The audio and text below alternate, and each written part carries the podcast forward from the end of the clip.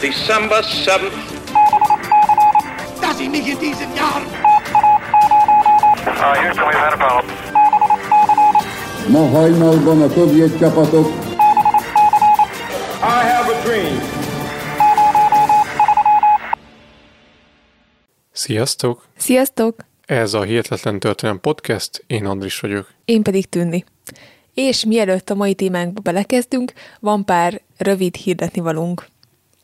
Az első, hogy ugye közzétettünk nemrég egy kérdőívet, amiben titeket kérdeztünk, hogy mit gondoltak a csatornánkról, és ezt 526-an töltöttétek ki. Nagyon-nagyon szépen köszönjük. Nagyon hasznos számunkra visszajelzésetek. És arra gondoltunk, hogy megosztjuk veletek az eredményt, viszont hogy ne húzzuk az időt, ezért majd az adás végén lesz erről szó részletesebben. Van egy fontos közleményünk, mi szerint márciusban Budapesten szervezünk egy közönség találkozót, a podcast csatornánk harmadik születésnapja alkalmából, tehát most már három éves lesz a Hihetetlen Történelem Podcast, és hát másoknál is látjuk, hogy néha szoktak ilyen programot szervezni, és szerintünk ez tök jó, hogy találkozhatnak a hallgatók is a, a tartalomgyártók, úgyhogy arra gondoltunk, hogy mi is szervezünk egy ilyet, és hogy ne csak ott üljünk és egymást nézzük, ezért készülünk programmal is, például egy történelmi kocsmakvízzel, illetve majd természetesen fogunk mesélni a hát egy kicsit magunkról, meg a podcast csatornánkról, így a háttérmunkákról, hogy kicsit beleláthattok abba, hogy hogyan készítjük az adásokat, meg hogyan dolgozunk, és kérdezhettek is majd tőlünk, és kötetlen beszélgetésre is lesz majd lehetőség, úgyhogy mi nagyon bízunk benne, hogy minél többetekkel tudunk személyesen is találkozni. Egyelőre még csak ennyi van meg, most nagyon keressük a helyszínt, ahol lehetünk, hogyha esetleg van ötletetek, akkor nyugodtan írjátok meg nekünk, és hát köszönjük is, hogyha írtok. Egy olyan helyet keresünk Budapesten, lehetőleg a belvárosban, ahol körülbelül 100-150 fő elfér, és lehet vetíteni. Ezen kívül még egy hirdetni valónk van, az, hogy elkészült a 13. bónuszadásunk, aminek a címe az ember, aki hátrafelé sétálva majdnem körbe gyalogolta a földet.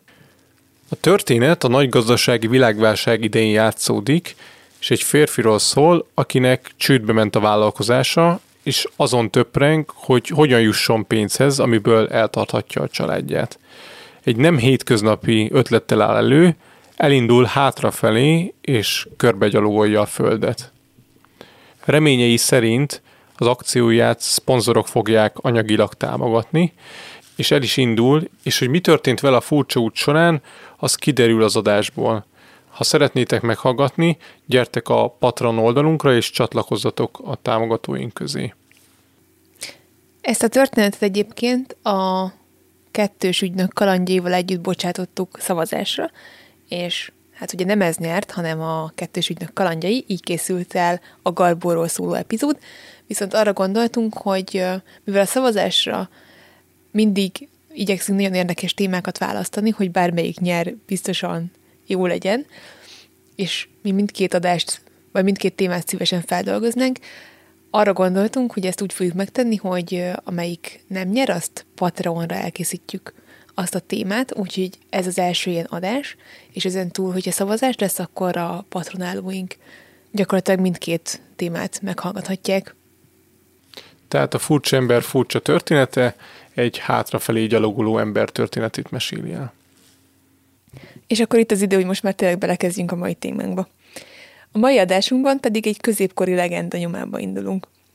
A történet szerint a 9. század közepén trónra került egy pápa, 8. János vagy Anglia János néven, akiről senki nem sejtette, hogy valójában nem is férfi, hanem nő.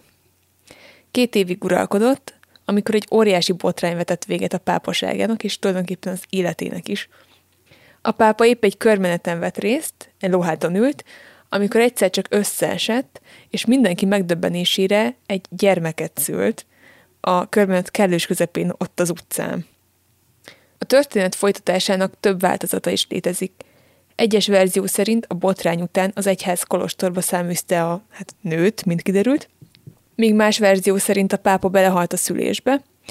Van olyan írás, ahol az maradt fent, hogy a tömeg megkövezte, máshol pedig az, hogy a lovafarkához kötözték, és hát így végezték ki. A gyermek sorsáról is eltérőek a források. Valahol ő is meghalt, míg máshol pedig ő túlélte, és nem csak, hogy túlélte, de később még püspök is vált belőle. A későbbi körmenetek ezután elkerülték ezt a helyet, ahol a botrány történt. A női pápa Johanna nőpápa néven vált ismerté, és ha bár a történészek ma azon az állásponton vannak, hogy valójában ő nem létezhetett, nagyon sok középkori kódexben fennmaradt a neve, és egyéb, mondhatni gyanús körülmények is fennállnak, ami miatt sokan ma is hisznek abban, hogy már pedig a történet igaz. Úgyhogy a mai adásunkban ennek járunk utána, és azt viszont nem ígérhetjük, hogy megfejtjük a rejtét, és előre bocsátjuk azt is, hogy rengeteg találgatás és különféle elméletekről lesz majd szó. Kicsit hasonlóan, mint az Atlantisról szóló adásnál, hogy most kicsit el kell rugaszkodnunk a valóság talajáról, ahol semmi sem biztos, viszont annál érdekesebb, úgyhogy tartsatok velünk. Kezdjük azzal, hogy a katolikus egyház mit állít Johanna pápáról. A magyar katolikus lexikonban ezt találtuk róla. Pápaság ellenes fantáziakép. Tehát ebből már sejthetjük, hogy az egyház nem ismeri el Johanna létét, vagy legalábbis pápaságát, de ez nem volt mindig így. Képzeljétek el, hogy a középkorban elfogadott tényként kezelték, hogy volt egy pápa, aki Angliai János néven uralkodott, egészen addig, amíg ugye ki nem derült az igazság, miszerint, hogy János valójában nő, és hogy a neve Johanna. A legendának a különböző korokban sokféle értelmezése volt. A 13. században jegyezték le először a női pápa történetét, amit pár századdal később, tehát a 14. 15. században elfogadott tényként kezeltek, még a konstanci zsinaton is előjött a téma. Majd jött a reformáció, és a 16. századtól protestáns írók a női pápa történetével akarták alásni a pápaság tekintélyét. Hát ugye ezt annyira nem kell magyarázni, tehát ez elég rossz fény vetett a, az, az akkori római katolikus egyházra, míg nem a 17. században egy kávinista író, David Blonde egy egész könyvet szentelt a témának, és állította, hogy a legenda nem lehet igaz. Sok évvel később egyesek egyfajta feminista ikonként tekintettek Johannára, aki kiharcolta magának a pápaságot, egy férfiak uralta világban, míg mások ezzel ellentétben úgy értelmezték a történetet, hogy fikció, és csupán arra akar rávilágítani, hogy a 9.-10. században oly annyira leromlott az erkölcsisége a pápaságnak, vagy a pápaság intézményének, hogy még egy nő is hatalomra kerülhetett. A katolikus egyház egyébként Szent Pétertől kezdve minden pápát nyilvántartásban tart, ugye ez egészen napjainkig megy ez a nyilvántartás, így tudjuk, hogy a jelenlegi pápa, Ferenc pápa a 266.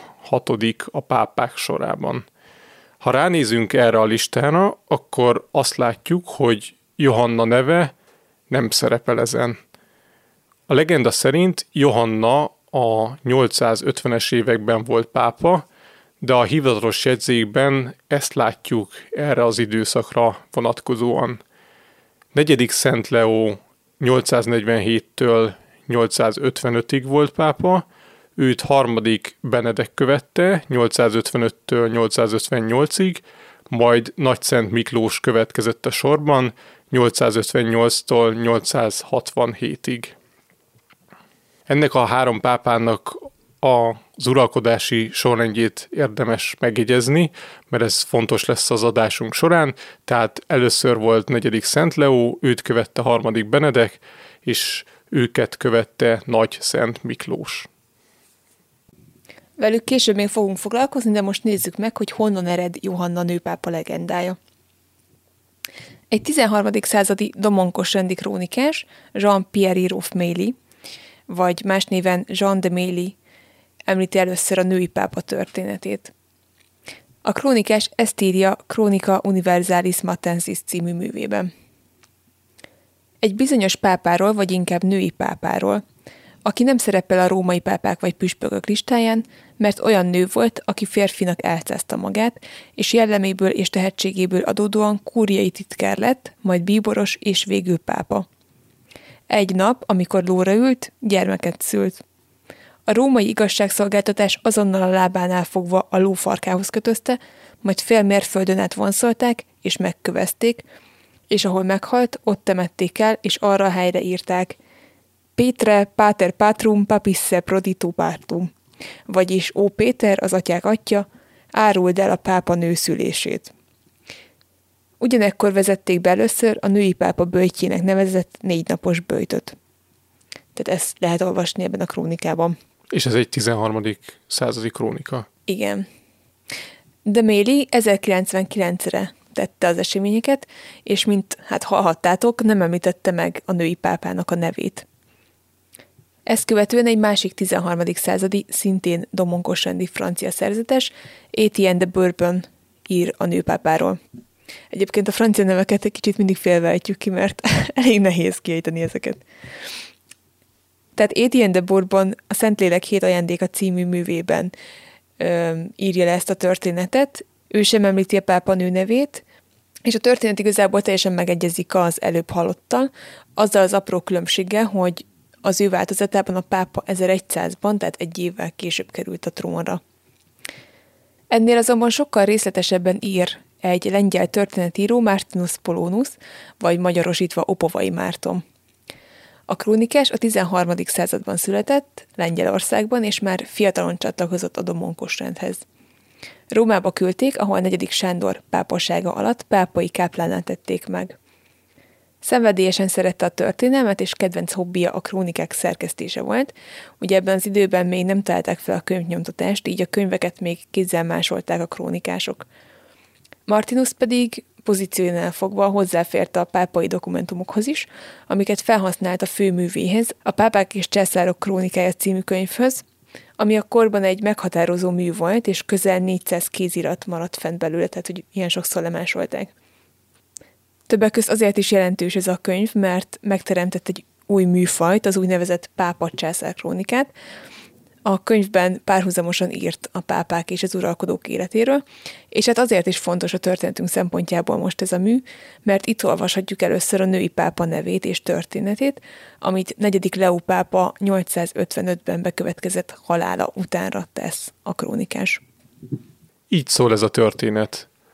Leo után Angliai János, aki Mainzban született, két évig, hét hónapig és négy napig volt pápa. Rómában halt meg, majd egy hónapig üresen állt a pápai szék. Azt állítják, hogy ez a János egy nő volt, akit a szeretője férfi ruhába öltöztetett és Aténba vitt. Ott jártas lett a tudomány különböző ágaiban, páratlanul kiemelkedő tehetség volt. Később Rómában bölcsészetet tanított tanítványainak és közönségének. Mivel mind élete, mind tanulmányai miatt nagyra becsülték a városban, egyhangulag pápává választották. A pápa közben azonban teherbe esett egy társától. Nem tudta pontosan a születés várható időpontját, gyermeket szült a Szentpétertől a Lateránig tartó körmenetben, a korábban Via Sacrának, a Szent útnak nevezett sávban, ami ma az elkerült utca néven ismert a Kolosseum és a Szent Kelemen templom között. Halála után állítólag azon a helyen temették el. A pápa úr mindig elkerül ezt az utcát, sokan úgy gondolják, hogy ezt a történtek miatti írtózat miatt teszi. A nőpápa nem került fel a szent pápák listájára, sem női neme, sem az ügy törvénytelensége miatt.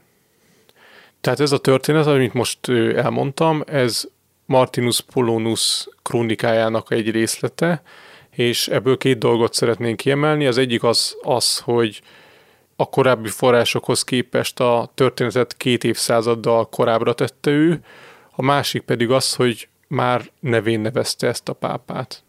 Egyébként figyelmes hallgatóinknak esetleg feltűnt, hogy az eddig felsorolt három krónikás mind domonkos rendi volt.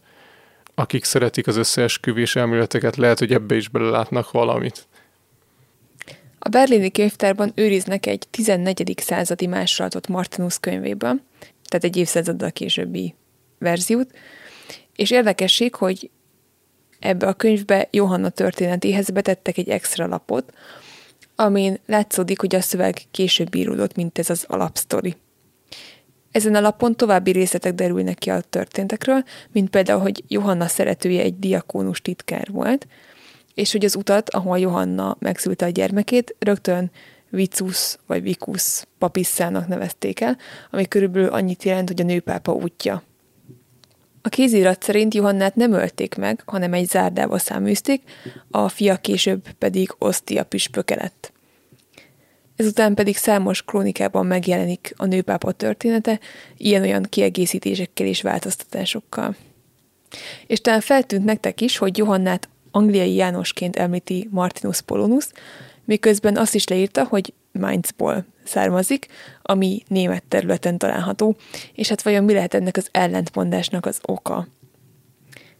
A későbbi írások is úgy hivatkoznak a pápára, mint János vagy Johanna az angol. Ez azonban nem a születési helyére utalhat, hanem a családi származására. Egyes források szerint ugyanis Johanna szülei angol misszionáriusok voltak, akik német földön telepettek le, Johanna pedig már itt született. Miután a szülei meghaltak, a lány kolostorba került, ahol kitűnt a társai közül a jó tanulmányi eredményei miatt, és egyes források szerint a szépsége miatt is. Később lett egy szeretője, akivel titokban találkozgatott, és férfi ruhában belopózott a fuldai apátságba, azonban lelepleződtek, ezért menekülniük kellett, és így jutottak el Aténba, ahol Johanna folytathatta a tanulmányait. Később pedig már a szeretője nélkül érkezett Rómába, a történet folytatását pedig hát már ismeritek. Azoknak, akik hisznek abban, hogy Johanna valóban pápa volt, az egyik legmeggyőzőbb érvük egy bizonyos szék, amit a lateráni bazilikában állítottak ki. A karosszék alján egy lyuktátong, tehát ez az egész trón, ez úgy néz ki kb. mint egy WC, tehát a közepén van egy nagy lyuk, és a 11. és 16. század között a megválasztott pápát alsó nemű nélkül ültették rá erre a trónra. Ekkor egy pap a szék alá nyúlt, és megvizsgálta, hogy az új pápa valóban férfie, majd ha mindent rendbe talált, akkor azt mondta, hogy habet, vagyis van neki, szóval nyugtázta a dolgot, hogy férfiről van szó. Egyesek szerint azért vezették be ezt a procedúrát, hogy Johanna botránya után ne kerülhessen ismét szégyenbe a pápaság, míg mások szerint azt akarták kiszűrni, hogy eunukok és körülmetéltek, vagyis zsidók ne lehessenek pápák. Erről a trónról egyébként majd a montásba fogunk tenni felképet, úgyhogy látni fogjátok, hogy hogyan is kell elképzelni ezt a középen lyukas trónt. És egyébként valamilyen krónikás ábrázolásban van is egy olyan kép, amikor éppen egy pápa ül ezen a trónuson, és egy ilyen fiatal diákónus, nem tudom, fiatal szerzetes, éppen egy kis lyukon benyúl a szék alá. Martinus Polonus az 1200-as években élt, tehát 400 évvel később, mint a történet szerint Johanna, akiről azt írta, hogy 855-ben lett pápa. A történet hitelességét ez a 400 évnyi távlat igencsak megkérdőjelezi, hiszen felmerülhet a kérdés, hogy korábban miért nem említették az írások név szerint Johannát. A témával amúgy hallgattam egy podcastet, és ott azt emelték ki, hogy pont ez a 400 évnyi távlat az, ami hát mm, amivel sokan érvelnek, hogy valószínűleg nem történt meg ez az egész, hiszen hogyha ez valóban megtörtént, akkor ez egy óriási botránynak kellett legyen Rómában, és hogyha már botrány, akkor az emberek ugye szeretnek beszélni a botrányról, és valószínűleg elképesztően sok helyre jutott volna ez a történet, és akkor biztos, hogy kellene lennie rengeteg írásos bizonyítéknak erről, de valahogy nincs. Mert hogy ugye vannak írások, de látszólag egymás történeteit másolták le a krónikások. Na de, egy 17. századi német kálvinista teológus történész, Friedrich Spanheim adott erre a kérdésre egy lehetséges választ, miszerint ugye miért nem találkozhattunk Johanna nevében korábban. Ez a Spanheim nevű történész kutatta a nőpápa történetét, több mint 500 forrásból dolgozott, és egy könyvet is írt róla, amit először latin, majd francia nyelven adtak ki. A könyv annyira népszerű volt, hogy többször is után kellett nyomtatni. Spanheim egy új szereplőt is behoz a történetbe, Anastasius Bibliothecarius-t, a pápai könyv és levéltárost, aki Johanna kortársa volt. Anastasius egy nagy felelősséggel bíró ember volt, többek között ő gondozta a Liber Pontificalis-t, vagyis a pápák könyvét. Ez a könyv az első évszázadok pápáinak életrajzi adatait tartalmazza, és csak röviden, de említést tesz Johannáról is. Ami akár lehetne egy döntő bizonyíték is, de a történészek nem tekintenek hiteles forrásként erre a könyvre. Spanheim azt fejtegette, hogy Anasztáziusnak szerepe lehetett abban, hogy Johanna pápaságáról nem maradtak fent feljegyzések. Elképzelhető, hogy a pápai könyvtáros törölte ezeket az adatokat. A férfi nem volt népszerű Rómában, hedonista, hataloméhes alak volt, aki 855-ben ellenpápaként lépett fel harmadik Benedekkel szemben. Az egyház kiközösítette, majd később első Miklós pápa visszafogadta őt. Spanheim elképzelhetőnek tartja azt, hogy Anastázius akár a későbbi pápa megrendelésére törölhette Johannát a pápák névsorából, de erre nincsen semmilyen bizonyíték, minden esetre arra a kérdésre választ adna, hogy hogy, hogy nem foglalkoztak Johanna történetével évszázadokon keresztül. Ugye így egyszerűen azért, mert törölték. Tehát ezt úgy kell értelmezni, hogy Spanheim elmélete szerint a lehető legtöbb helyről kitörölték Johanna emlékét a kódexekből és máshonnan, és emiatt lehet az, hogy 400 évig nem beszélt senki az esetről, vagy nem maradt írásos feljegyzés? Hát igen, valami ilyesmi. Lehet, hogy úgy érzitek most, hogy kicsit gyenge lábakon áll ez az elmélet, valószínűleg igen. Ugye itt említettük az elején, hogy rengeteg elmélettel fogunk találkozni, de még jönnek merenekebbek is. Hát ő ezt, ezt hozta fel, hogy ez az Anasztázius megtehette azt, hogy kitörli Johannának a nevét, meg az ő adatait, és akkor ugye úgy maradt fönn tovább a pápák névsora, hogy Johanna nem szerepel benne. Viszont most nézzünk egy 20. századi női teológust, Joan Morris gondolatmenetét, aki azt vetette fel, hogy Anastázius, akiről előbb Tündi beszélt, ő lehetett Johanna szeretője, akitől gyereke született. Morris szerint minden egybevág. Anastázius Johanna kortása volt, csak néhány évvel volt idősebb a nőnél, a pozíciójából fakadóan pedig közel állt a pápához, és mindketten német családból származtak, és emiatt még az is elképzelhető, hogy egy helyen a német Fulda városában tanultak mindketten. Azonban, ahogy sok minden más, ez is csak egy elmélet. John Morrisról viszont mindenképpen beszélnünk kell még. Ő 1901-ben Angliában született, és Angliában, Franciaországban és Olaszországban művészetet tanult, templomokat díszített. Sokat utazott, több nyelven is beszélt. Az Egyesült Államokban, a Notre Dame Egyetemen egyház történetet tanult, a nők egyházban elfoglalt szerepét kutatta. Később filmet rendezett, aminek a népszerűsítő körútja során távol-keleti országokba is eljutott, ezáltal lehetősége volt az ott élő nőket kérdezni arról, hogy nőként miként vannak jelen a vallásukban. Feminista volt, aki meg akarta reformálni az egyházat, tehát céljának tekintette, hogy a nőket is felszenteljék.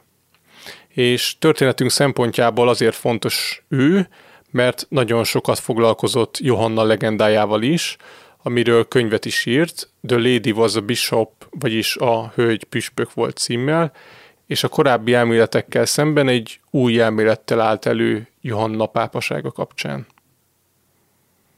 Maris középkori úgynevezett pápakönyveket tanulmányozott, amikben a pápák történeteit vigyezték fel. Ezek közül vannak olyanok, amiket történelmileg hitelesnek nyilvánítottak, és vannak olyanok is, amiket nem. Morris egy 11. századi krónikában bukkant rá valami érdekesre. A szöveg a negyedik Leó és első Miklós közötti időszakról szól. Ahogy az adás elején említettük, az uralkodók sorrendje, vagy a pápák sorrendje úgy néz ki, hogy negyedik Leó, harmadik Benedek és első Miklós. Ez a szöveg pedig a negyedik Leó halála és első Miklós pápává választása közötti időszakot mutatja be. Ez az írás nem említi Johannát, viszont egy név nélküli pápáról szó van benne. A krónika 131. oldalán az oldal negyedéig még negyedik Leóról ír a történetmesélő, ám a szöveg egy mondat közepén félbe marad, és csak a 132. oldalon folytatódik, azonban már nem Leóról, hanem egy másik, meg nem nevezett pápáról. Ezen az oldalon a Margóra valaki odaírta, hogy Benediktus, talán arra utalva, hogy ez a szöveg már harmadik Benedekről szól, de ezt a nevet kihúzták, és Miklós pápa nevét írták alá. A leírás azonban nem illik első Miklós pápára, mindjárt ki is derül, hogy miért nem. A névtelen pápáról azt írták, hogy gyerekként komoly volt, nem játszott sokat, és hamar a bölcsészet tudományok felé fordult. Második Szergius pápa idején, ő negyedik Leónak volt az elődje, tehát ő még egy előrébb volt, szubdiakónus lett, negyedik Leó nagyon kedvelte, és diakónussá léptette elő. A pápaság és a nemesek hamar felfigyeltek, ahogy említi az író, rendkívüli kegyelmeire. Amikor negyedik Leó meghalt, Benedek pápa bizalmasa lett, amikor pedig Benedek is meghalt, a név nélküli ember, tehát akit nem nevez nevén az író, vagy a kódexíró, a többi diakónussal együtt kísérte el végső útjára Benedeket, és ő volt az, aki a sírba tette a pápát. Amikor második Lajos római császár értesült a pápa haláláról, Rómába sietett, hogy részvétet nyilvánítson. A város emberei és a papok egy templomban tartózkodtak, és az új pápa megválasztásáról vitatkoztak, amikor hirtelen nagy fényesség töltötte be az épületet, és a nép ekkor az ismeretlen diakónust választotta meg a pápának. A diakónus el akart menekülni, nem akart elfogadni a pápaságot, de a tömeg a lateráni bazilikába kísérte, ahol a pápai trónra ültették, és kikiáltották pápának. Az újonnan megválasztott pápa később kíséretével együtt meglátogatta második Lajos császárt. A császár elébe sietett, melegen üdvözölte, és bevezette őt és lovát a birtokára. Egy ünnepséget tartottak, majd a császár bőséges ajándékokkal látta el az új pápát. Morris szerint ez a névtelen pápa semmiképpen sem lehetett első Miklós, sokkal inkább Johannára illik a leírás. Egyrészt azért, mert Miklós a források szerint egy határozott, magabiztos ember volt, aki biztosan nem visszakozott volna, hogyha megválasztják pápának. Johannának azonban erre ugye volt oka, hiszen félhetett attól, hogy lebukik, hogy nő. Másrészt második Lajos és az új pápa kapcsolata is kissé szokatlan. Morris szerint nem valószínű az, hogy a császár Miklós pápát lovával együtt bekísérte volna a, birtokra, mert ez a gesztus inkább a nők irányába volt jellemző, de itt természetesen felmerül akkor a kérdés, hogy ezek szerint Lajos császár tudta hogy a pápa valójában nő? Vagy, és itt akkor tovább lehet görgetni az összeesküvés elméleteket, mi van, hogyha ő volt az apa? Na igen. Morris azzal az elmélettel állt elő, hogy ellentétben az addigi felvetéssel, miszerint Johanna negyedik Leó és harmadik Benedek között tölthette a pápasága két évét, inkább harmadik Benedek utódja és első Miklós elődje lehetett, ami egy merőben új feltételezés volt. Szerinte a katolikus egyház meghamisíthatta a kódexeket, és törölhették azokat a leírásokat, amikben Johannáról van szó, és hát így elképzelhető, hogy az évszámokkal is kicsit sakkozgattak, és így ö, módosították, de bizonyítani természetesen ő sem tudta az állításait, és 1988-ban meg is halt, így nem tudta befejezni a kutatását, úgyhogy ez is, mint sok minden más, megmaradt egy elméletként. Ahogy azt az adás elején említettük, a történészek azon az állásponton vannak, hogy soha nem foglalt el a pápai trónt női pápa, vannak, akik szerint a történettel 8. János pápát akarták kigúnyolni, ugyanis egyes forrásokban Johannát nem angliai Jánosként, hanem 8. Jánosként említik. Azok, akik szerint azonban Johanna valóban uralkodott, különféle nyomok alapján igyekeznek bizonyítani a véleményüket, például Rómában egy Kolosseum és Szent Kelemen kápolna közötti sikátorban van egy anyagyermek szobor, amiről egyesek azt állítják, hogy ott torpant meg a körmenet, és hát ott szülte meg gyermekét Johanna pápa. Ennek az emlékére pedig egy szobrot állítottak. Talán még érdekesebb, hogy a Sienai katedrálisban a pápák melszobrai között több mint 200 évig látható volt egy szobor ezzel a felirattal. Johannes 8. Femina ex Anglia, azaz 8. János pápa egy nő Angliából. Azonban 8. Kelemen pápa rendeletére 1601-ben ezt a szobrot átalakították Zakariás pápa képére. És egyébként Tündi, te mutattál is nekem olyan képet, amikor tehát a krónikákban vannak képek, ábrázolások a, a női pápáról, és ahogy említettük, több századon keresztül ugye ez egy teljesen elfogadott tény volt, hogy volt női pápa, úgyhogy elég sok ábrázolás van Johannáról, és azért vannak olyanok, ahol megpróbálták ezt úgymond átrajzolni, tehát képzeljétek el úgy, mint az általános iskolás irodalomkönyvet, amikor mindenki azzal szórakozott, vagy zárójelben én lehet, hogy néha ezzel szórakoztam, hogy az íróknak a képeit egy kicsit kiszíneztem, szakállat rajzoltam rá, meg napszemléget. Na, a krónikákban is pont ugyanígy néz ki. Johannának szakállat rajzoltak, és a, az arcát egy kicsit úgy változtatták el, mint hogy egy férfit ábrázolna ez a kép.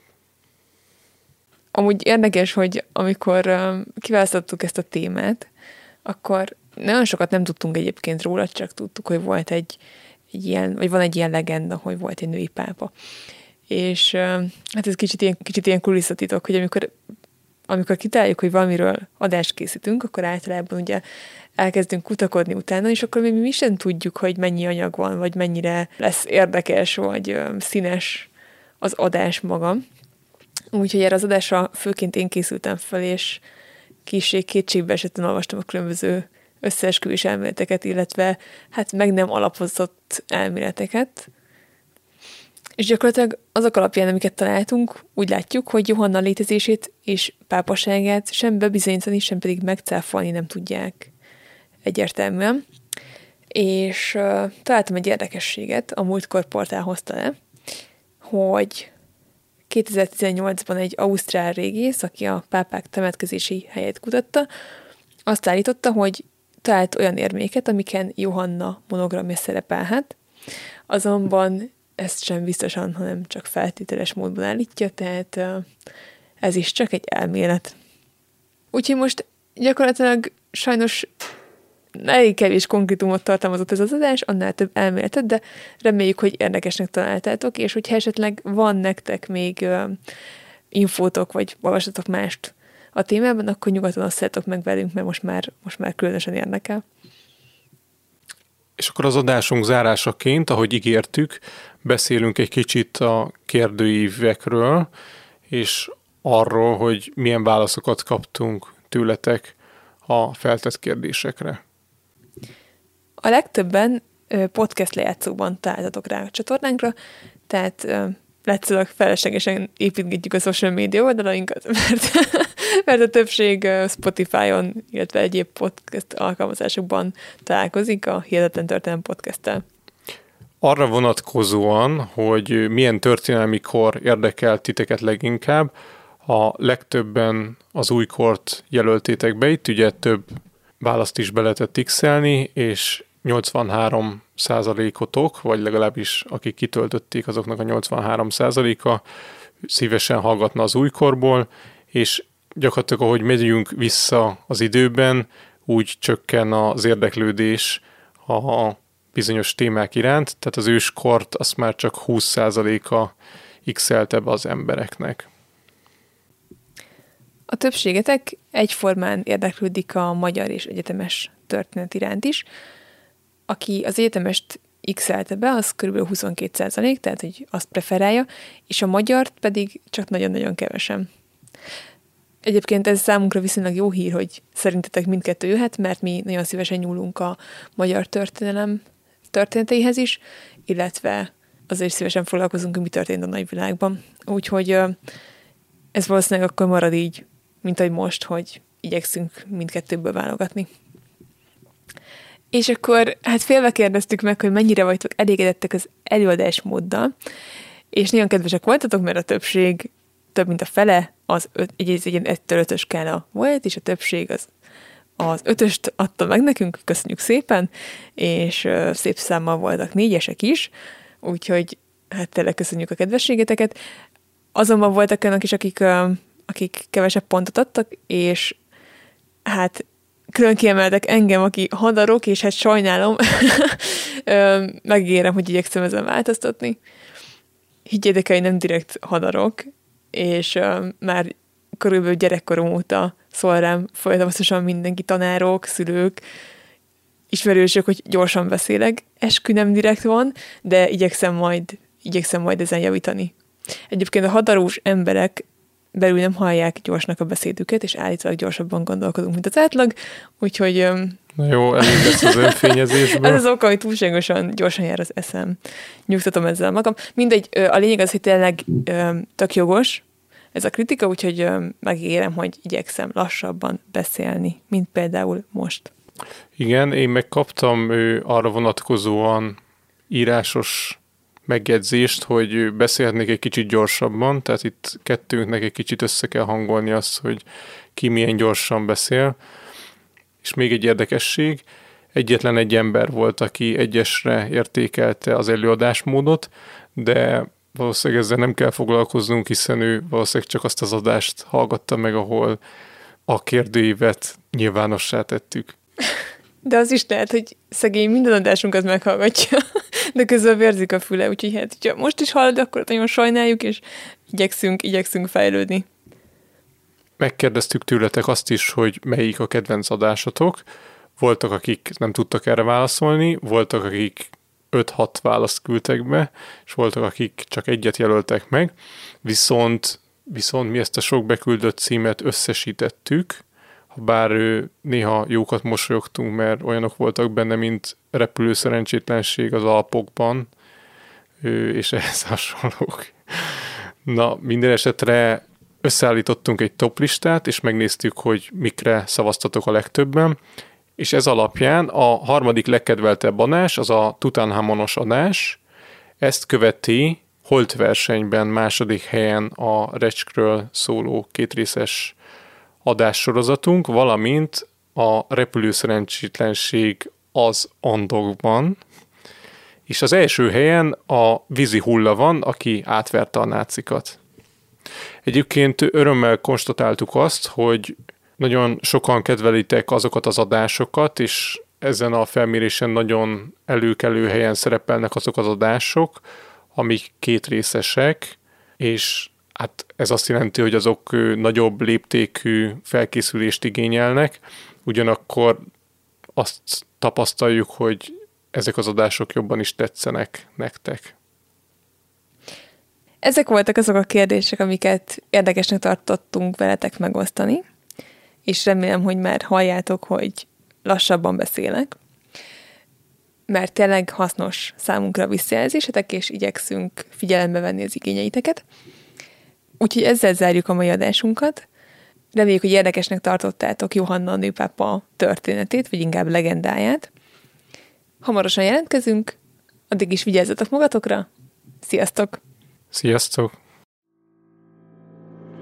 Ha szeretnétek tőlünk extra bónuszadásokat hallgatni, akkor csatlakozzatok a Patreon közösségünkhöz a patreon.com per hihetetlen történelem oldalon, ezt a linket betesszük a leírásba is. Kövessetek minket Facebookon és Instagramon, ahol az adások mellett sok egyéb történelmi érdekességet is megosztunk veletek.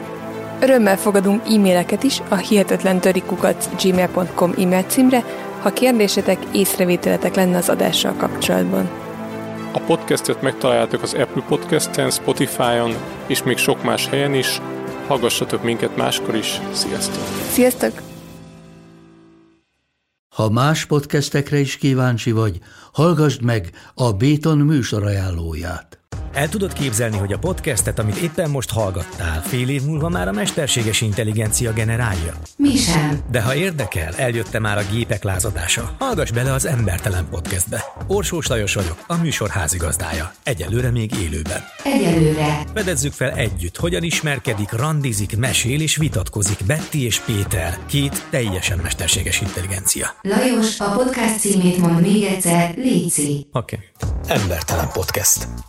Ez a műsor a Béton közösség tagja.